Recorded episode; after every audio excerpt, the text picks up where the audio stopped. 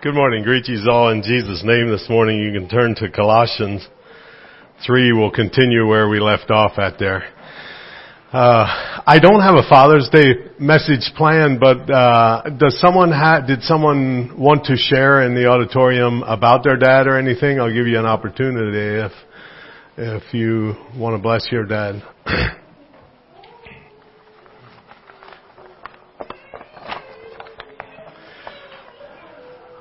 Alrighty. We're at verse 18 for Father's Day here. Before we get going here, thoughts went to Cam this morning. Uh, just uh, was mulling over that this week. A lot of you know there was problems in Haiti on that there, uh, where one of their staff went totally wayward and they're working through the things.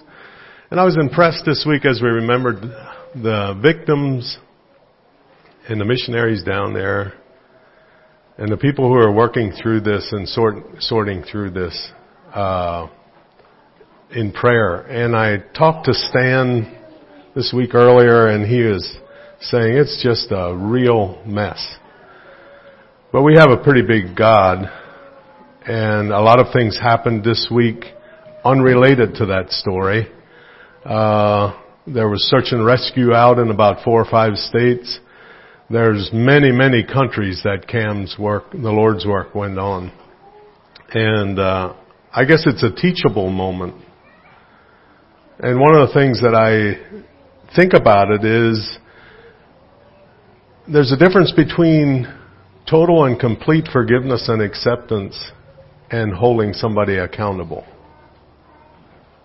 And sometimes it's better to be very candid than to be very secretive. And I don't know, you know, as we put ourselves in the place that each one of those leaders was in, we might have handled it different and we, uh, we don't know all the details, but one of the things that I think through things like this, I appreciate builders when there's things that are uh, coming apart and it seems like the scene, uh, a lot of stuff falling apart. I appreciate the builders who pray and shore up the victims and the and the ones involved there and the leadership. So continue to remember Cam in prayer. So when I was growing up in the '60s, uh, America was changing. And um, in our neighborhood, and I shared this before here, there was one divorced uh, couple that we knew in all of in all of our neighborhood. And when they divorced, they moved from the area, both to different places, kind of out of the shame of it. And when you go back a little bit further, in the early 1900s, there was hardly any divorce in the United States and Canada. A very, very, very small percentage. That started growing a little bit in the 40s and 50s, tiny, minute, but it changed in a big way in the 70s when no fault divorce was introduced. Uh, when when no fault divorce was brought out, all of a sudden there was a lot more divorces and what that changed is you didn't have to say, my wife was abusive and it's her fault or my husband was this and it's his fault. You could say, we both, we have irreconcilable differences and we're just gonna split. And it made it easy for them. So, what we find out is that we can't look at culture and we can't look at modern day and we can't look at the newest book on our advice for relationships.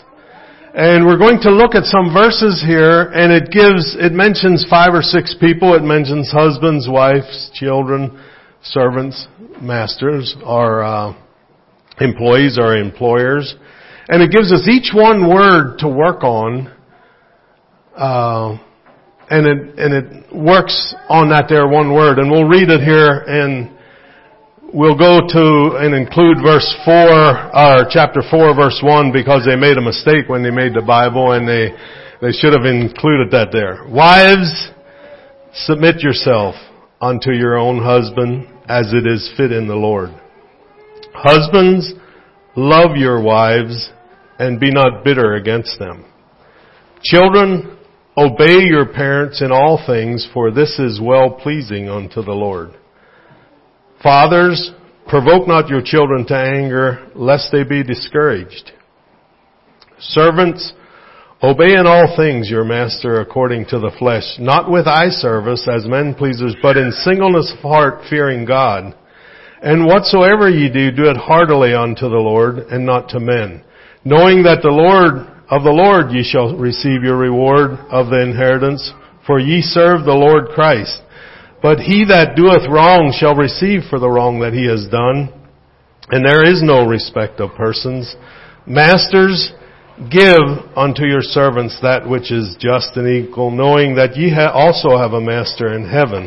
And I wanted to include one thing that as I was uh, restudying this, I had went through the, the first part of the chapter the last time I preached. But in verse 16, let the word of Christ dwell in you richly. You know how when some company comes over, you say, hey, make yourself at home. Uh, just don't worry about taking your shoes off. Just, just relax and make yourself at home. And it's the idea of the, the patterns that God has for us in our relationships and in our life, the patterns that we have, um, we should grasp these patterns from the Lord and that it, sh- it should dwell in us. It should find a home in us. And these things that we're going to look at today, it's like we can do an audit and we can see how we're doing. And it's like all of us here have some places where we can improve on. There's nobody in the auditorium here that doesn't need to look at these here patterns that the Lord has and to evaluate and audit our lives and say, well, I'm, you know, I'm not really collecting that tax. And I should be. And, and we, we need reminded of this here. And understanding where we're wrong is a, is a first huge step of change in our lives. Uh, and absolutely everyone here is in training. I just so appreciated the, the wedding we had that preacher that said marriage relationship, marriage relationship and other relationships are God's workshop. That's where God perfects and it's uh, ironic that God takes the selfishness that we display in our marriages and uses it against us to grow. And uh, I appreciate that. And we know that uh, marriages are a challenge and tough to quote uh, Sister Erma Bombeck, marriage has no guarantees. If you're looking for that, go live with a car battery. And I appreciated her wisdom on that there. It's what we put into it. So we start with wives submit.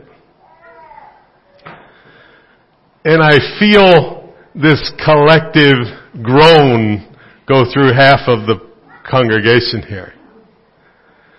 What is that deal? Like you're still over the kids and the dog and the goldfish. So what do you want? What, who do you want to be over there? Wives submit and we bristle at that. Do you guys remember the book, um, Total Woman? Does, I, I know I'm old, but nope, nobody remembers it there. It was one of those books that us men bought and put on the coffee table and the sink and places for the wives to read. I may be wrong on some of these details here, but I don't remember ever hearing Ruthie discuss it much or, or talking about it.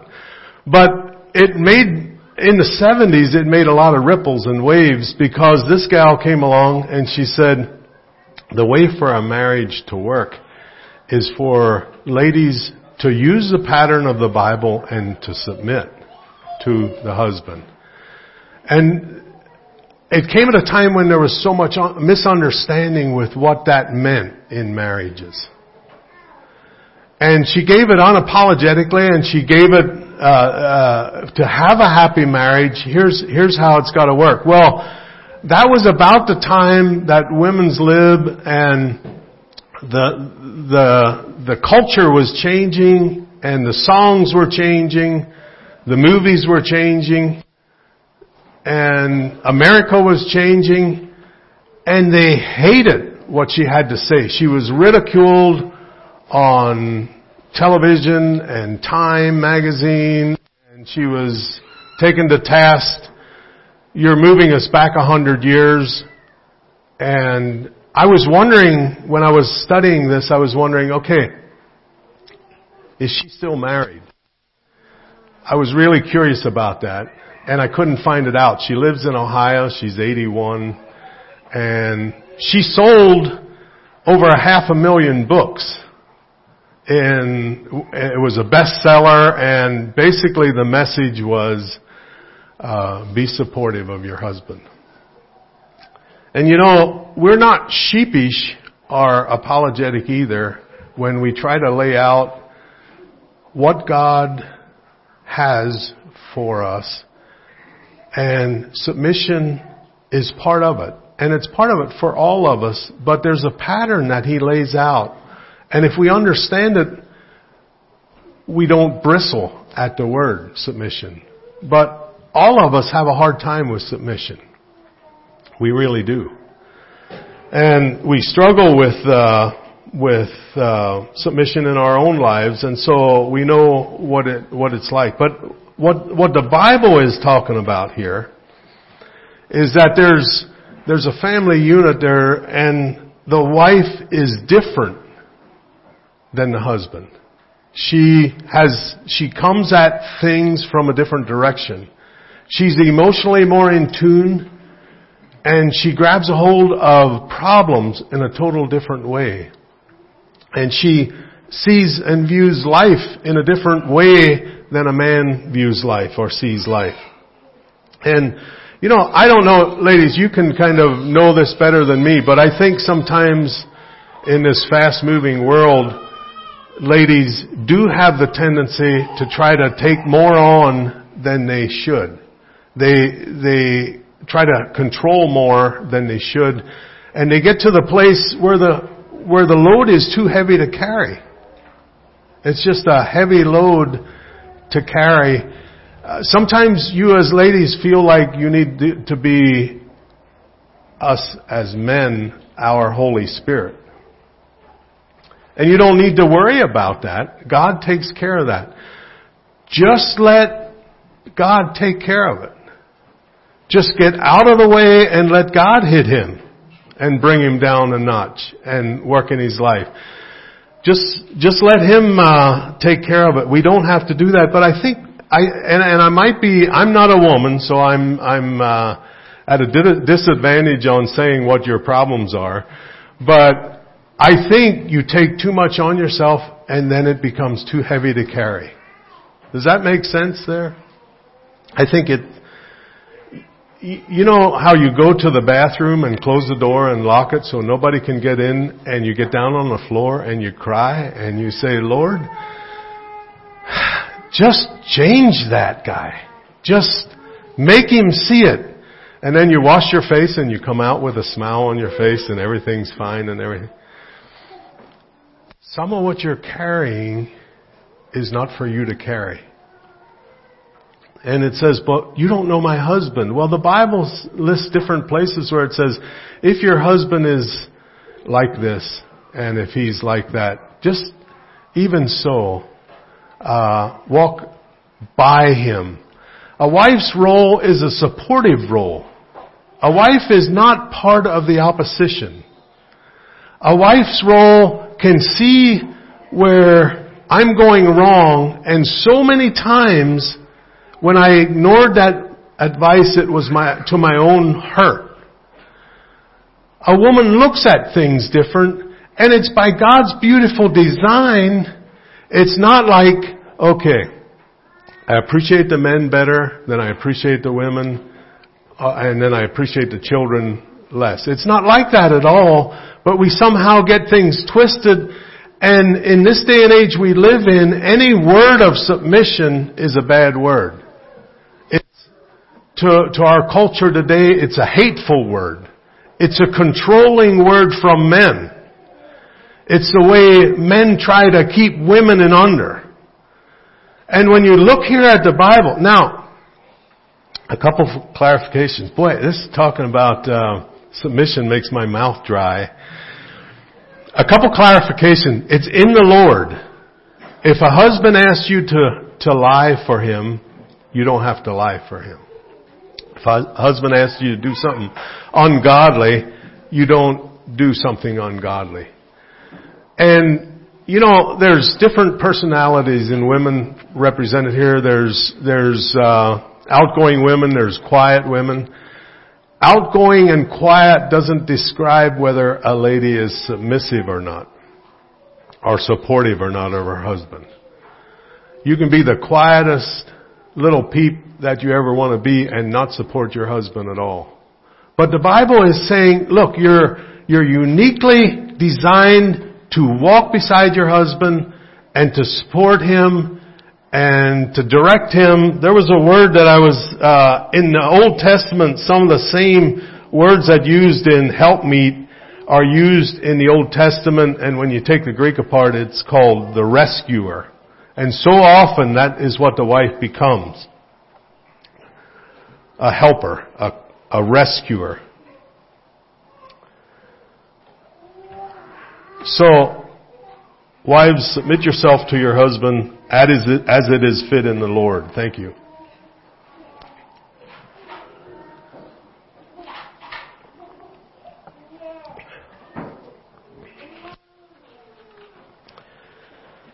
The Bible talks about a woman that can get critical of her husband. And it talks about it's a lot easier to live on the corner of a rooftop than it is or in under the roof or whatever it is than to live with a critical woman. But a woman, a wife's God-given privilege is to support, to analyze his blind spots, to help him. I don't think that a wife is called not to say, "Hey, we be- are you sure we better do this?" Or uh, a, a wife steps up to the plate and talks to her husband and helps him and challenges him. I remember Ruthie saying uh, in my discipline early on, Ruthie saying, "That's not okay." When it was just me and her, not not in front of the boys. And as I look back over, if I could change one thing about being a dad, it's how vicious I was when I was pretty young. If I could change one thing, that would be the first thing I would change. Wives, you're not called to, to not challenge us. That's not what being submissive means. You're not call, you're called to be there and challenge us. We have to do this together and it's a thing we gotta do together and we need your input. We need you to speak into situations where you see that we're wrong. And ladies, you need reminded of that. You're not part of the opposition. You're part of something beautiful. You're part of, of helping your husband to be what he needs to be in the Lord. Husbands, the one word that we have is love. Husbands, love your wives and be not bitter against them. These two kind of go together here. Leadership doesn't equal boss in God's economy. Let me say that again. Leadership does not equal boss in God's economy. If a husband leads from like a worldly boss does. Uh, leadership in God's economy means servant. As Christ loved the church is what a lot of the verses say, is how you're supposed to love your wife. Not selfish, not, uh, you gotta be kind, not harshly, not domineering, not controlling, not pulling rank, not unloving. As Christ selfish, selfishly, selfless, selflessly, thank you, gave His life for your good, for your growth, is where a husband finds himself there. You know, there's a there's a bishop in our church in um, in the Horning Church, Luke Good, and in in our circles back then, there was a saying right away when there was trouble, and it was said in Dutch: "She's unwilling to give herself down." Was a was a phrase that was often used to to sideline a woman who maybe gave her opinion and should have gave her opinion. But Luke Good's wife was kind of quiet, but one time she had asked Luke, and I, I shared this I think sometime, she had asked Luke, Luke, our kitchen is so small and it goes over in the dining room, can't we take this wall out and just make an arch? No. So, and I say that because I worked with Luke a lot and his answer was blunt and to the point. He was a very um, strong man. So years later, she went to the hospital. Uh, he went to the hospital, and she decided to do an opening by herself. So she took an axe to start, and shows a level of frustration. Ladies, you can feel this after so many years of the husband just saying, no, we're not going to do that. Well, why not? Cause. So she went in the wall with an axe and the first thing she hit was the water pipe. And she didn't know how to shut it off and it flooded the basement and she had to call her children over in her, uh, in her, uh, demolishing uh, project. So I thought of that today again as our, our, this week as I was studying that. Let's unpack that a little bit. Husbands. Do you know how frustrating it can be to have your short, blunt answers and to have your careless, uncaring attitude in a home? after a wife was there all day with the little ones, she wants an adult to talk to and you come in and you're short and blunt and controlling and it's my way or the highway. And there is no give and no discussion. That is not what Christ was like. That is not what Christ, how Christ treated the church. And so I was wondering, oftentimes as we look at that fault, was, was she just unwilling to give herself down? Or was it about high time that somebody, uh, challenged? And I don't know the answer to that. But in your life, you're thinking of some things right now. You're thinking of some incidences. You're thinking of how you resolved some things. And how you retort. And how you're grouchy when you come home from the truck with only 14 hours in. And, and what this is calling us to is to step up to the plate. You know, in our culture, they lost this battle. Half of the people now, and the only reason it's half is because so many are living together and they're not married. They're not following God's pattern. But here, right here, you can look at God's pattern and you can say, you know, that's true. I am, I, I need to get back to God's way of, of looking at things. Not domineering, not controlling. It's way easier to, to support a husband and to walk beside him and to lift him up and to discuss things with him if he is like Christ. He earns your support. No marriage will ever be even mediocre without sacrifice on both the husband and the wife. But she'd take advantage of me. She'd absolutely take advantage of me.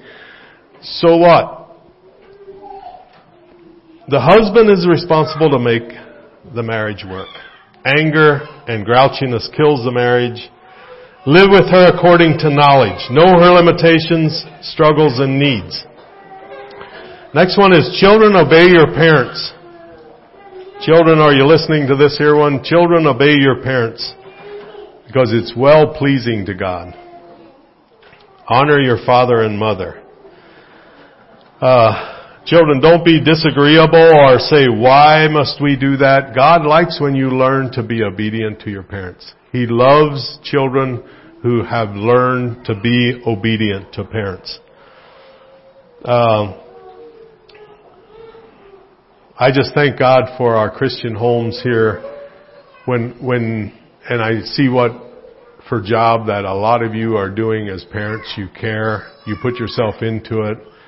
And when I look at, uh, when you, when you know, the more the norm is when you go to Walmart is that a, a youngin is out of control. Just totally out of control. And you have young kids and teenagers controlling the family schedule. Children, obey your parents. And there's about only a half a dozen verses where the Bible talks directly to children and, and in these cases it's honor or, or obey, obey your parents. Fathers, provoke not your children to anger lest they be discouraged. Um, and I think we're doing better than this than we did in my generation. And we don't want to overcorrect this thing. But I was talking to somebody yesterday on the phone, not from this area. She talked about her dad totally losing it.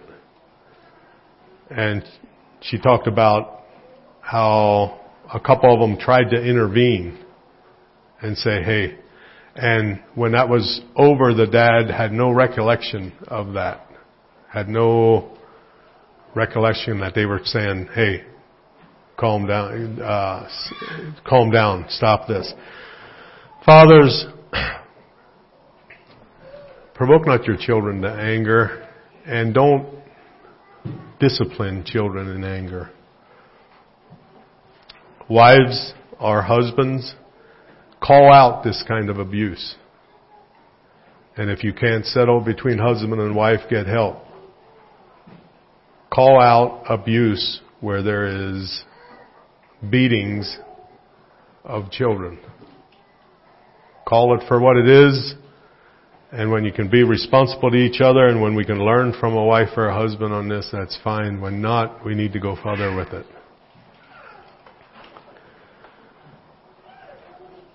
There's some things that you say, well, is firmness with children abuse? No, obviously not. And there's some areas in there where we'd all look at things just a little bit different. But then there's a line that's crossed that we all know that we're all on the same page. And therein lies that we need to hold each other accountable for that there. Children really need affirmation and they really need encouragement. And they really need a dad and a mom to be together. If, if there's, if there's one thing that helps a, a child in stability and to, to accept God and to love the Lord, it's parents that love each other and, and a stable home to be into. But they do need, they do need understanding. You need to understand their frustrations, their limitations and you need to be reasonable. Uh, servants obey. The one word we have uh, is to obey. Servants obey in all things your master according to the flesh, not not just when he's watching, not as, with eye service as men pleaser, but in singleness of heart, fearing God. you know, uh, we should do this no matter who's watching. And this is hard for us all. You know, uh, a lot of us are employees in here, and we should do this whoever, when nobody's watching or when, when everybody's watching. And, and not just for, um, recognition or anything like that, but, uh, this is the way that we live our life. We do this unto God. And, uh, and there's so, you know, sometimes because we're human, we try to not really help each other up or, or anything like that and we bring each other down by leaving some of the facts out or that kind of thing. But a Christian employee looks out for the good of others and pushes others up. And I think that's a big difference between a Christian employee to try to push others up the ladder and the all-American way is pulling people down as you step on them to get higher than them. Uh, but the beautiful thing of all these patterns that the God, God lays out, the God that made us and designed us laid out, the beautiful thing is that He knows what we need and He knows what works and He knows that we'll stick out in a society like this when we're the person who takes the fall or takes the hurt and takes the blame and cruises with it without someday being a payday but that we push others up the ladder ahead of us there. And the last one is servants obey. No, I'm sorry. The last one is masters give. Masters give unto your servants that which is just and equal. Why? Knowing that ye also have a master in heaven. Christian employers, and we have uh, gratefully a nice amount in the room here this morning, Christian employers. You should be the best employer to work for in Sawyer County. Christian employers should be the one that, that we stand in line to work for. Christian uh, gives fair pay, gives recognition, gives respect, gives mercy and grace and understanding and support. Do you know that uh, out of uh, the little studies they do for businesses to try to help them get a grip on their employment and that kind of thing, and why a person leaves the job that they're into, and pay is like five or six oftentimes in a lot of studies that they do and questions that they asked. Um, it's oftentimes relationship with the boss relationship with coworkers, scheduling, feeling unappreciated, or no room for growth, and then it's money. So I think in this give thing, Christian employers, it's not just that you pay higher scale than everybody in the county, but that you appreciate a person for their value and their faithfulness. And that you recognize it. And that you're merciful when they goof up. And that you don't let them make them wear that forever. A Christian employer is a person that is going to, is going to deal with something and then it's going to be over and they're going to be going forward. Employers treat others as you wish to be treated. Traits of a good boss, decisiveness, confidence, responsibility, focus, and creativity, that's, that's all American. That's what a good boss is. But Christian boss add fairness, respect, and support and empathy to that there list. Okay, in closing, bad relationships. I was thinking of, uh, especially a bad marriage is like a shipwreck, like a slow motion shipwreck. And it made me think of the Eben Fitzgerald. And that line in that song, does anyone know where the love of God goes when the waves turn the minutes to hours? And the next phrase is, the searchers all say they'd have made Whitefish Bay if they put 15 miles, more miles behind them. And I was thinking of that in our marriages and in, in, in our uh, relationships a slow shipwreck. And the searchers say it maybe could have been avoided. And I'm so grateful for the high priority that we place on good marriages and faithfulness. But we can get careless. We can get way careless, all of us.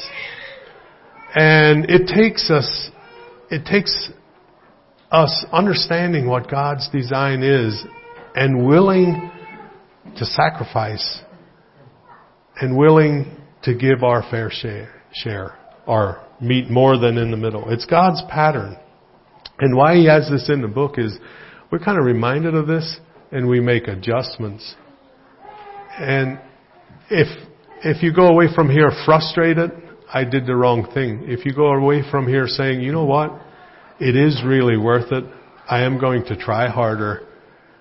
I need to step up my game and do my, then, then God did through His writing what He had intended us for us to do. Let's kneel for prayer.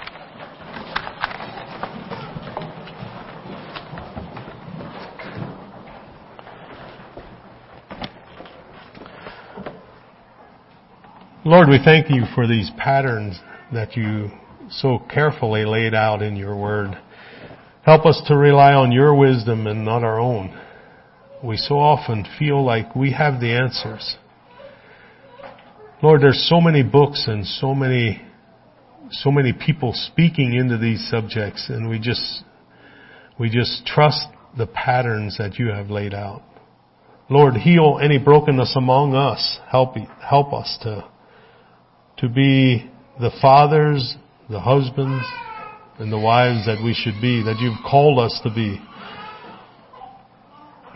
Most of all, teach us to love one another with agape love, unconditionally. Lord, we thank you for your blessings. In Jesus' name, amen.